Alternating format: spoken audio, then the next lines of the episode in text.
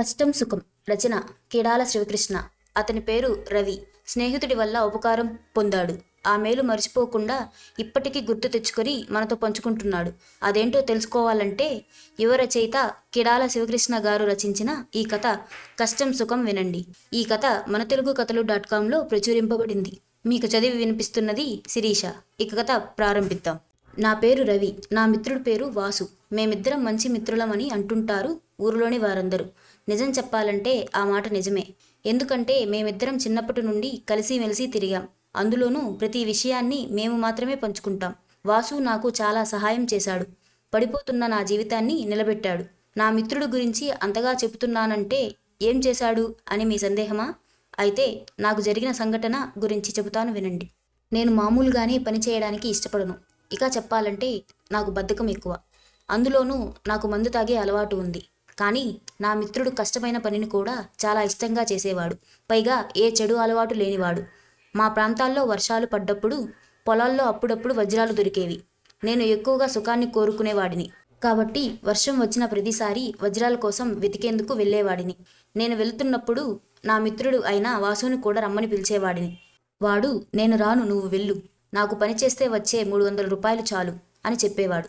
ఆ విధంగా నేను చాలాసార్లు వజ్రం కోసం వెళ్ళేవాడిని. నా అదృష్టం కొద్దీ ఒకరోజు అనుకోకుండా వజ్రం దొరికింది. దేవుడు దయతలిచాడు. అదృష్టం అడ్డం తిరిగింది అని సంతోషించాను.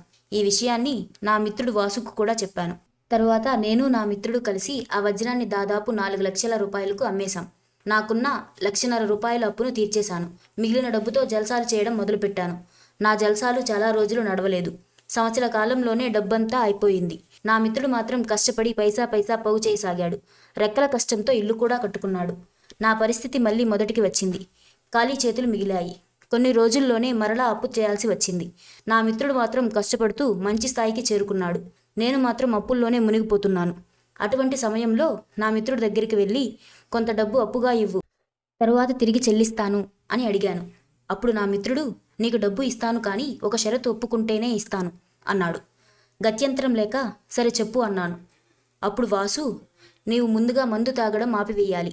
తర్వాత ప్రతిరోజు పని ఉంటే పనికి వెళ్ళాలి. ఇంటి దగ్గర మాత్రం ఉండకూడదు అన్నాడు. సరే అని నా మిత్రుడు పెట్టిన షరతుకు ఒప్పుకున్నాను. నా మిత్రుడు ఇచ్చిన డబ్బుతో నా అప్పును తీర్చేసుకున్నాను. తర్వాత మద్యం సేయించడం మానివేశాను. ప్రతిరోజు పనికి వెళ్ళడం మొదలుపెట్టి నా మిత్రుడు ఇచ్చిన డబ్బుతో అప్పులు కట్టుకోవడం వలన మరియు మందు తాగడం మానివేయడం వలన కొద్ది రోజుల వ్యవధిలోనే డబ్బు మిగుల్చుకున్నాను. ఆ డబ్బుతో నా మిత్రుడు అప్పు తీర్చేందుకు వెళ్ళాను. వెళ్ళి డబ్బులు తీసుకో వాసు అన్నాను. అప్పుడు వాసు నేను నీకు డబ్బు అప్పుగా ఇవ్వలేదు. ఆ డబ్బు నువ్వే ఉంచుకో.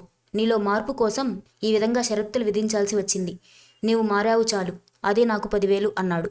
అంతేకాదు నీకు కష్టం విలువ తెలియచేయాలనే ఉద్దేశంతోనే ప్రామిసరీ నోటు రాయించాను. అంతేకాని నీ దగ్గర డబ్బులు తీసుకోవాలని కాదు అన్నాడు. అలా నా మిత్రుడి వల్లనే నేను కష్టం విలువ తెలుసుకున్నాను. కష్టపడితేనే సుఖం వస్తుందని కూడా తెలుసుకున్నాను. ఆ రోజు నుండి మరింత ఇష్టంతో కష్టపడుతూ మంచి స్థాయికి చేరుకున్నాను. ఈ విధంగా నేను ఎదగడానికి కారణం నా మిత్రుడు కాబట్టి అతడి గురించి నా జీవితంలో జరిగిన సంఘటన మీతో చెప్పుకున్నాను. సర్వే జనా సుఖినో భవంతు. మరిన్ని మంచి తెలుగు కథల కోసం మన తెలుగు కథలు డాట్ కామ్ను విజిట్ చేయండి. Thank you.